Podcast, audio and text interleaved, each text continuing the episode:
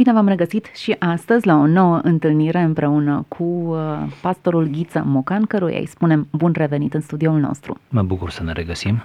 Sunt Cristina Olariu împreună cu dumneavoastră în următoarea jumătate de oră, în care continuăm o discuție frumoasă, caldă, interesantă. Am început-o data trecută.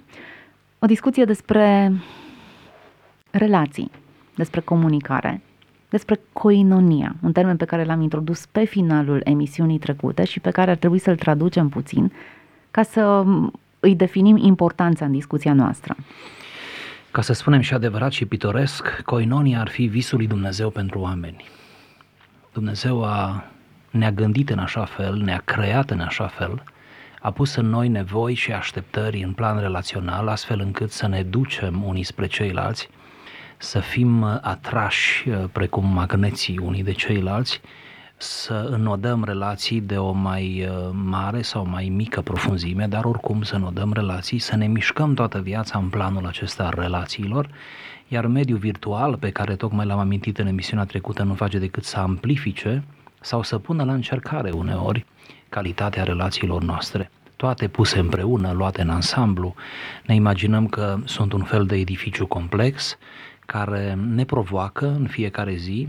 Nu întotdeauna suntem la înălțimea așteptărilor chiar și ale noastre de la noi înșine, cu atât mai puțin uneori din partea lui Dumnezeu sau așteptărilor lui Dumnezeu de la noi, dar în orice caz, vrând nevrând, avem forme de relații unii cu alții, mai mult sau mai puțin reușite. Coinonia este, iată, visul lui Dumnezeu. Dumnezeu ne-a vrut împreună. Împreună într-o lume atât de dezintegrată, o unitate atât de greu de realizat, dacă e vorba să ne gândim la unitatea creștinilor, unitatea liderilor acestei lumi, unitate politică, pe niciun plan nu reușim să stabilim acest termen de unitate. Asta și din cauza că unitatea aceasta de care vorbim, coinonia, este pentru oameni, iar oamenii vor fi mereu predispuși la reducționism, adică se vor întâlni poate numai pe anumite paliere ale ființei lor. Uitați-vă la tendința modernă de a crea cluburi, clubul uh, oamenilor de afaceri, clubul uh, instalatorilor, clubul pescarilor, clubul um, oamenilor de știință, clubul, mai știu eu, ce alt club. Ceea ce nu e rău, ne întâlnim pe nu, interese nu comune. Asta dovedește această sete de relații și această nevoie de a ne întâlni.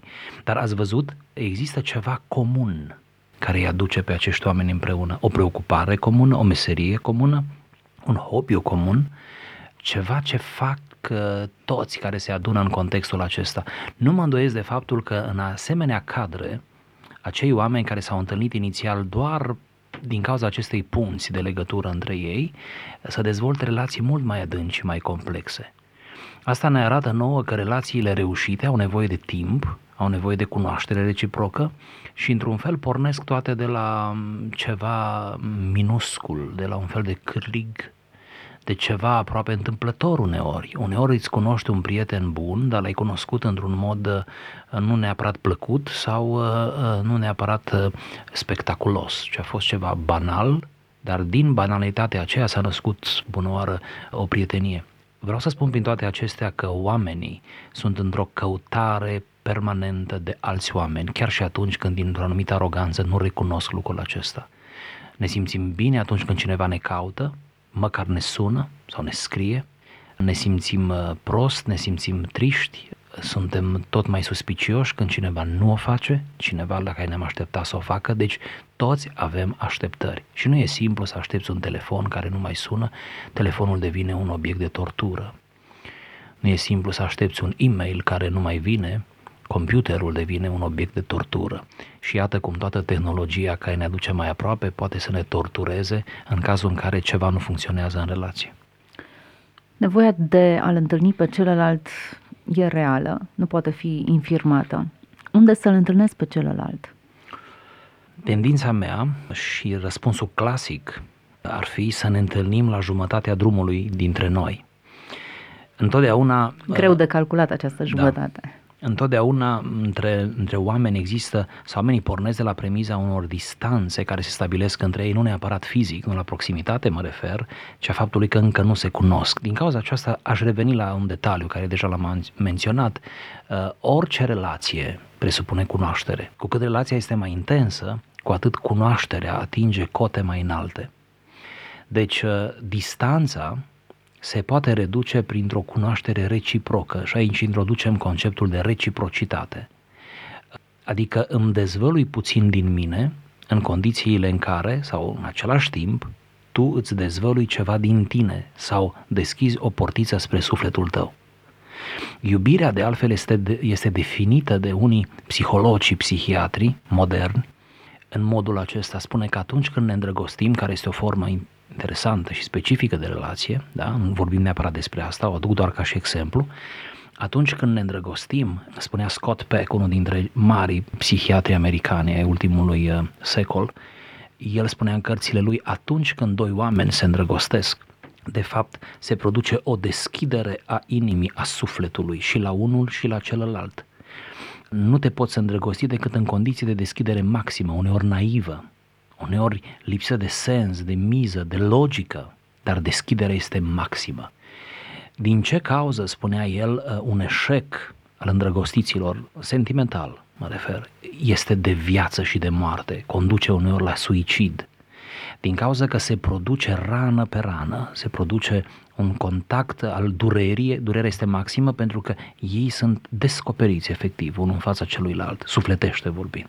Ei sau, e bine, nu vorbim de îndrăgostire, da? dar vorbim de relații, prin urmare există o formă de cunoaștere, deschidere, de fapt. Îmi deschid sufletul.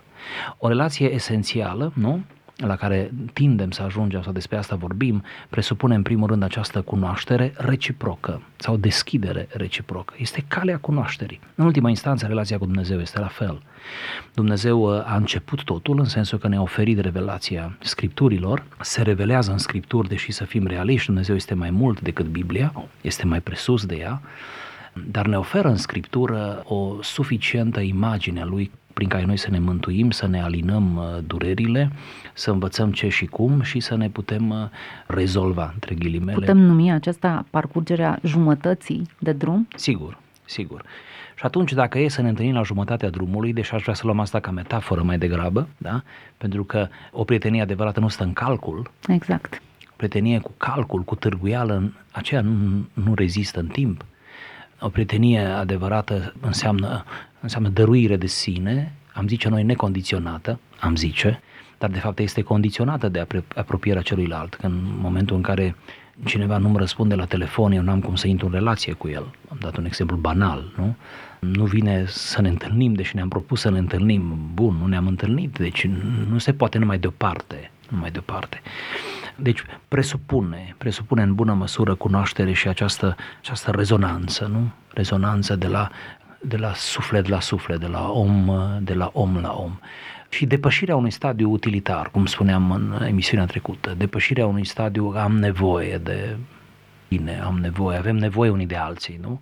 Există unele prietenii conjuncturale care se leagă doar din cauza unui proiect, care e atât de presant și de important, de fapt, și trebuie să iasă bine, dar acolo este o unitate pe scop, cum ar veni, pe proiect.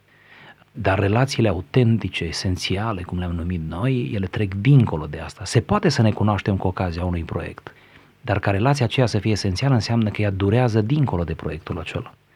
Și atunci putem vorbi de relații esențiale. Am putea să ne întrebăm pe de altă parte în tot procesul acesta, care cere timp, atenție, cheltuială, o anumită determinare, o anumită gentilețe față de celălalt, toate acestea, am putea să ne întrebăm care ar fi subiectele care ne-ar putea menține la cald această, această relație, nu?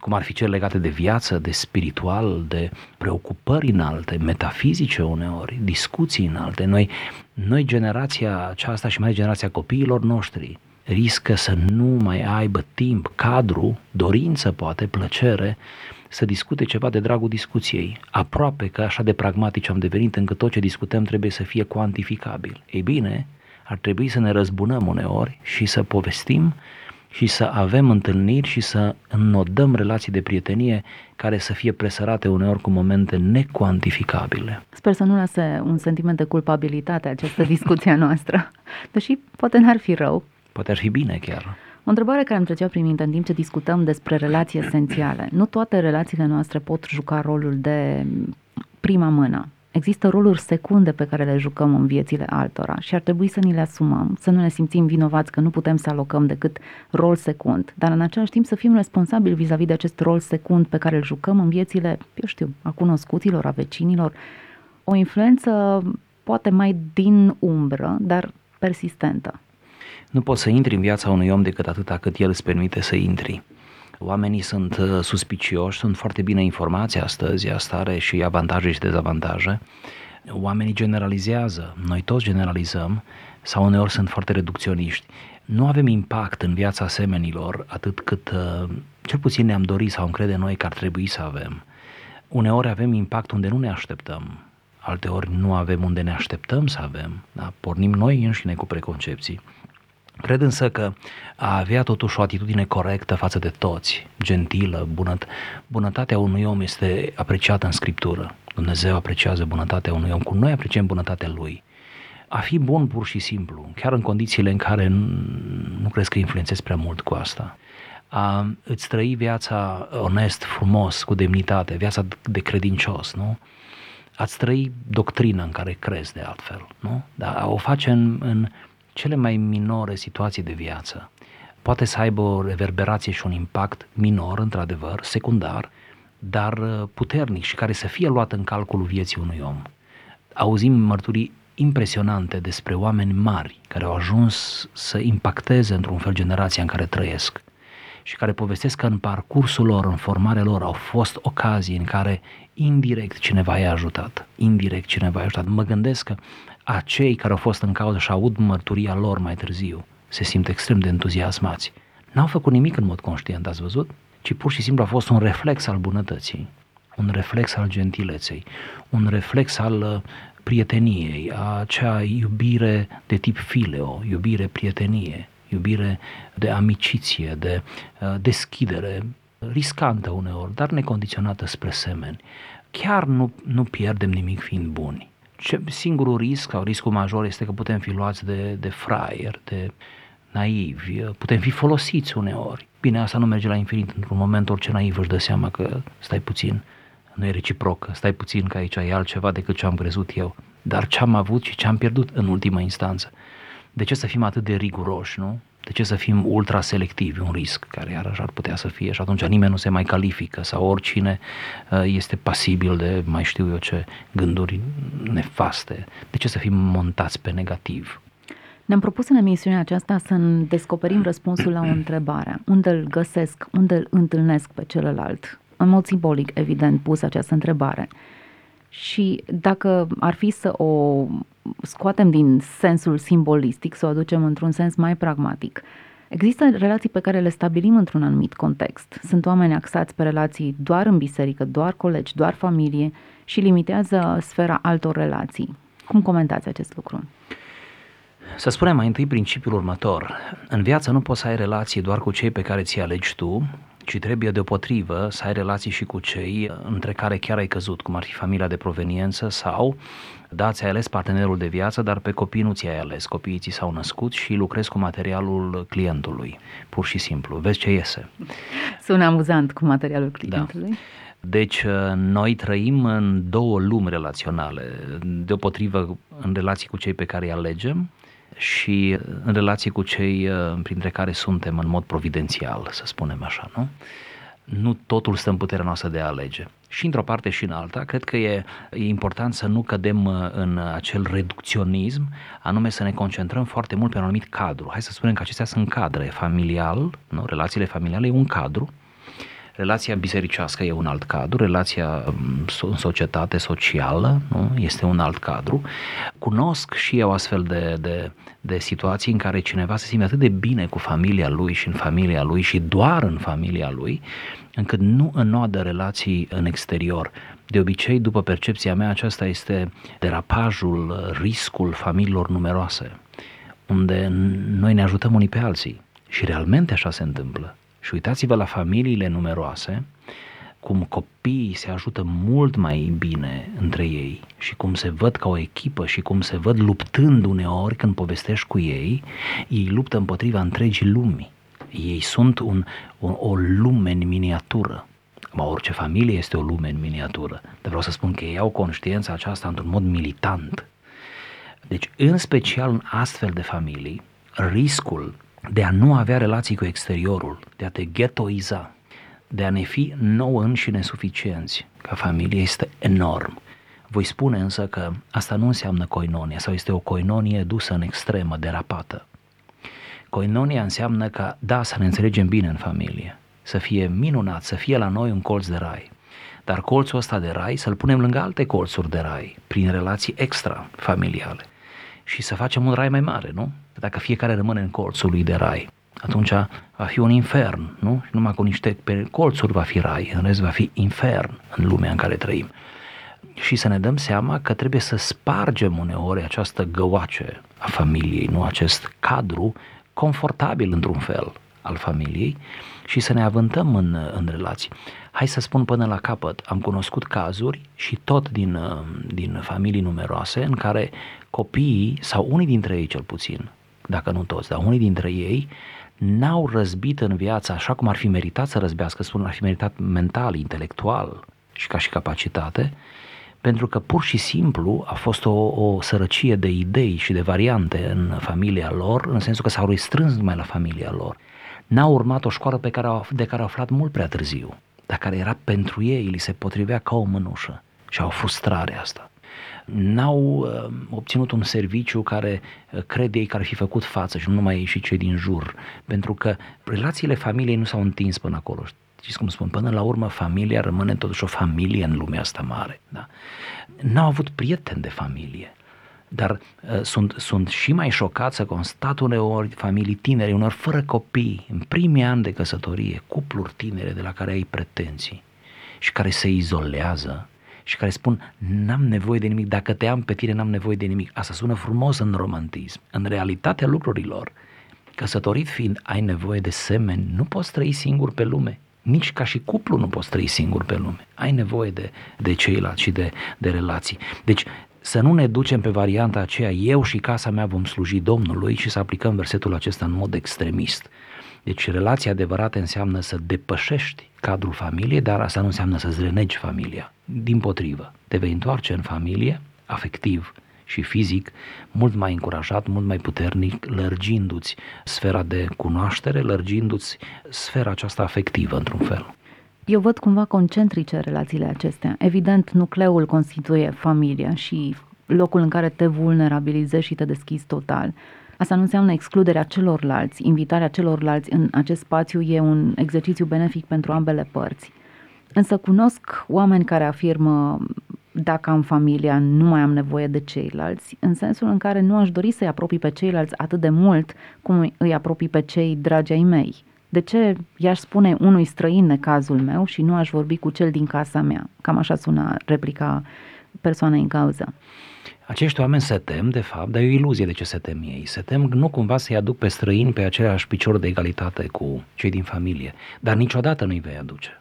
Pentru că totdeauna un străin, chiar dacă îți devine prieten, el va fi prietenul tău, el nu va fi parte din familia ta, nu-ți vei împărți cu el uh, casa și moștenirea și, nu? Deși juridic dacă o iei. Deci relațiile familiale implică un cadru specific și unic, care nu pot fi transferate ad integrum asupra celorlalți. De ce să povestești cu un străin în cazul tău Păi unul dintre argumente este să povestești pentru că ți este mai lejer să povestești și mai ales pentru că uneori poate necazul tău implică în complexitatea lui chiar familia sau membrii ai familiei. Și atunci ai vrea să te salvezi din subiectivismul tău și a celor de lângă tine. Ai vrea să vorbești cu cineva din exterior și din cauza aceasta vorbești uneori cu un străin. Cum ne imaginăm faptul sau cum am putea să explicăm faptul, ca să revenim și la mediul virtual din când în când, că unii ne abordează pe noi ca slujitori în mediul virtual, strict în mediul virtual. Eu am oameni care comunic, dar pe care nu i-am întâlnit live niciodată, dar care se deschid față de mine și îmi spun că unul dintre argumentele pentru care se deschid să-mi spună frământările sau derapajele lor sau să-mi ceară un sfat, este pentru că nu ne cunoaștem, frate Ghiță, însemnând nu suntem aproape, nu am reținere față de dumneavoastră, vă respect de la distanță, nu ne cunoaștem. Și vă spun, uneori îmi spune lucruri pe care nu le-am spus celor din preajma mea, din jurul meu, de teamă, teamă de a fi judecat sau greșit înțeles sau prost sfătuit sau o sumedenie de alte fobii. Omul încearcă multe fobii în viață, numai fariseii nu recunosc. Da, deci iată, există un avantaj al străinului. Există o valorizare justă, legitimă a celui din afara familiei și noi putem fi o binecuvântare pentru cei din afara familiei noastre, cum ei pot să fie o binecuvântare. Sigur că pot să apară și situații oarecum ratate, pot să fie și mixtiune aiurea care să se sfârșească prost. Sigur că cineva poate să se bage în familia altcuiva într-un mod nesăbuit și abuziv, bun, dar toate acestea le gestionăm tot noi, în definitiv. Nu permitem să se intre în cleul dur al familiei, nu? Nu, nu permitem. Acolo este ceva unic, ceva special, ne spărăm rufele, cum se spune, în familie, dar uh, purtăm relații cu cei din, uh, din jur și copiii trebuie educați în felul acesta. Nu e în regulă să nu ai prieteni, nu, nu e în regulă să nu ai un, un cadru cât de cât afectiv, nu și relațional în care să te dezvolți. La, pentru vârsta lor mă refer, nu e în regulă. Copiii trebuie să părinții trebuie să încurajeze în direcția aceasta. Deloc nu sunt de acord cu părinții care își țin copiii acasă, mă refer și mental și afectiv, numai casa lor, numai familia lor, numai, numai ei. Copiii aceia cresc într-un mod deformat. Întrebarea unde îl întâlnesc pe celălalt are mai multe sensuri. Pe de-o parte, traduce faptul că există un loc pe care ar trebui, în care ar trebui să-l găsim pe celălalt. Locul acela e o conjunctură pe care ar trebui fie să o creăm, fie să profităm de ea. Apoi mai, mai sugerează faptul că ar trebui să am o inițiativă și să-l caut pe celălalt. Ori dacă ne întoarcem la prima noastră discuție în care mulți dintre noi ne identificăm cu moduri aberante de a folosi relațiile, fie ne izolăm când nu ar trebui, fie le folosim doar pentru a ne satisface pe noi înșine, întrebarea ar fi cum să-l întâlnesc pe celălalt, ce ar trebui să fac în demersurile mele.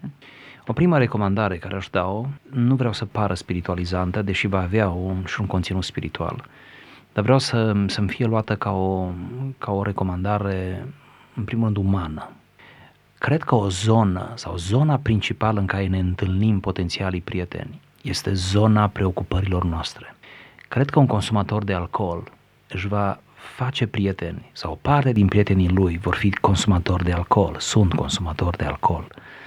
Pentru că alcoolul îi adună pe oameni. Nu cred că e cea mai bună variantă, dar alcoolul îi adună pe oameni. Vreau să subliniez faptul că viciile îi adună pe oameni vicii sunt preocupări, sunt mai mult decât preocupări, sunt forme de adicție, nu? Îi adună pe oameni, ei se simt solitari într-un fel, da? Ei se, se apropie, își povestesc, păi în, în mediul de tipul acesta viciat, când mai mulți care sunt dominați de același viciu se întâlnesc, ei povestesc, ei își povestesc casele, ei trec dincolo de limita bunului simț în a-și descrie relațiile cu partenerii, de conjugali și așa mai este o grozăvie, este un derapaj vreau să spun și am dat exemplu, întâi exemplu acesta negativ, zguduitor, dar întorcându-ne un pic spre normalitate, până la urmă, cred că zona în care ne întâlnim unii pe alții este zona preocupărilor comune. Din cauza aceasta, unii prieteni de noștri sunt de la biserică în condițiile în care ne mergem la biserică.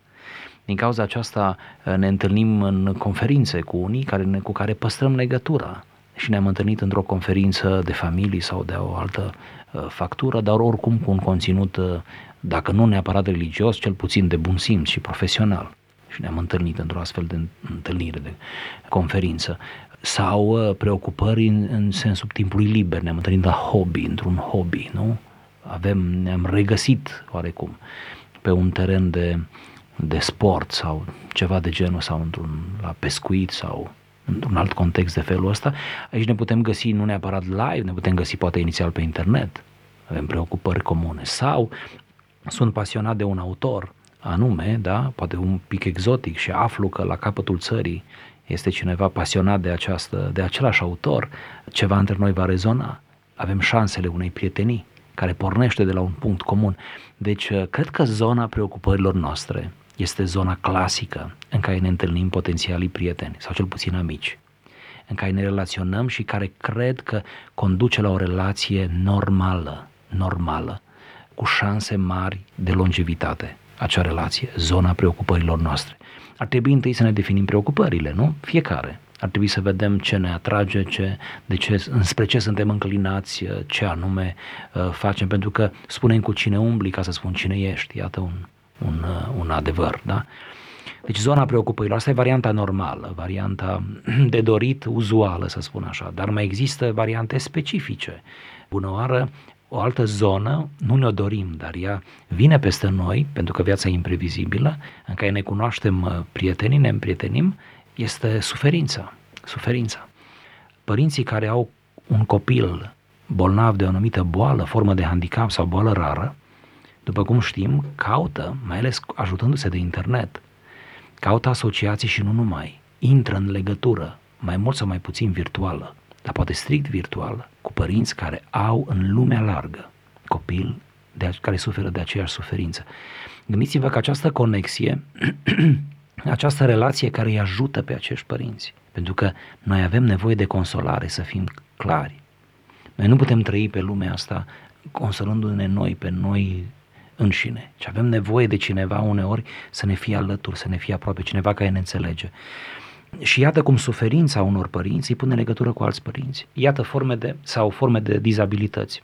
Suferi de o anumită boală sau o anumită dizabilitate, intri în legătură, mai ales dacă e ceva fizic, nu? ceva motor, ceva care nu-ți mai permite să te deplasezi, intri în mediul virtual în legătură cu oameni care suferă de aceeași boală și între ei se leagă o legătură puternică. Suferința este un liant, să vă imaginați, un liant puternic. O altă zonă în care ne întâlnim uh, ar fi uh, tagma profesională în care suntem. Uh, nu neapărat toți colegii noștri trebuie să ne fie prieteni, nici nu au cum să fie, dar dintre colegii noștri, tagma noastră, unii ne devin prieteni și o găsesc că e normal să fie așa. Și să mai spunem o zonă care să o punem sub semnul banalității, dar să adăugăm în paranteză providența lui Dumnezeu, că el lucrează uneori prin banalitățile vieții, în care chiar ajungem în mod banal, în mod neprogramat, nu? unul în preajma altuia, unul în preajma altora și fructificăm momentul acela, nu-l lăsăm să treacă. Aici aș recomanda o atenție pe detaliu. Există gesturi mici pe care le-am făcut uneori într-un context social eu însumi, care au atras atenția cuiva, care mi-a devenit după aceea prieten sau care am avut un anumit tip de relație. Dar și invers s-a întâmplat de nenumărate ori, când gesturi mici, cuvinte puține, m-a făcut să-l intuiesc într-un anumit fel pe cineva. Și când am ajuns să-l cunosc, mi-am dat seama că nu m-am înșelat, încă din potrivă, universul era mult mai larg și abia am așteptat să-l explorez. Să fim deschiși, să fim realiști în ultima instanță. Există oameni care trec prin contexte extraordinare și nu înțeleg nimic din ele. Și există oameni care n-au parte de atâtea contexte fascinante, să spun așa, da? dar care, ca o albină, care ia, din, ia polenul din fiecare floare, ia un pic de aici, un pic de dincolo și își construiesc existența într-un mod mulțumitor, într-un mod fericit, aș zice. Ne aflăm la finalul acestei discuții și ar trebui să ne dăm întâlnirea data viitoare cu o nouă temă care să se lege de subiectul pe care ni l-am propus. Am vorbit mult despre interacțiunea umană, însă întrebarea care mi se naște în minte e, dar dacă acest model de relaționare umană nu este decât un prototip, ceva care să ne sugereze că suntem creați pentru un alt gen de relații cu o ființă spirituală, cu Dumnezeu, în ce măsură am putea învăța din experiențele noastre umane felul în care să ne raportăm la Dumnezeu, cât este de legitim să căutăm acest, uh, această corespondență. Am face transferul de pe orizontală pe verticală, nu? Și sună bine. Chiar așa. Ne dăm întâlnirea data viitoare cu dumneavoastră, dragi ascultători, și cu invitatul nostru special, pastorul Ghiță Mocan. Să fiți sănătoși, să aveți relații bune, de calitate și Dumnezeu să vă vorbească în continuare.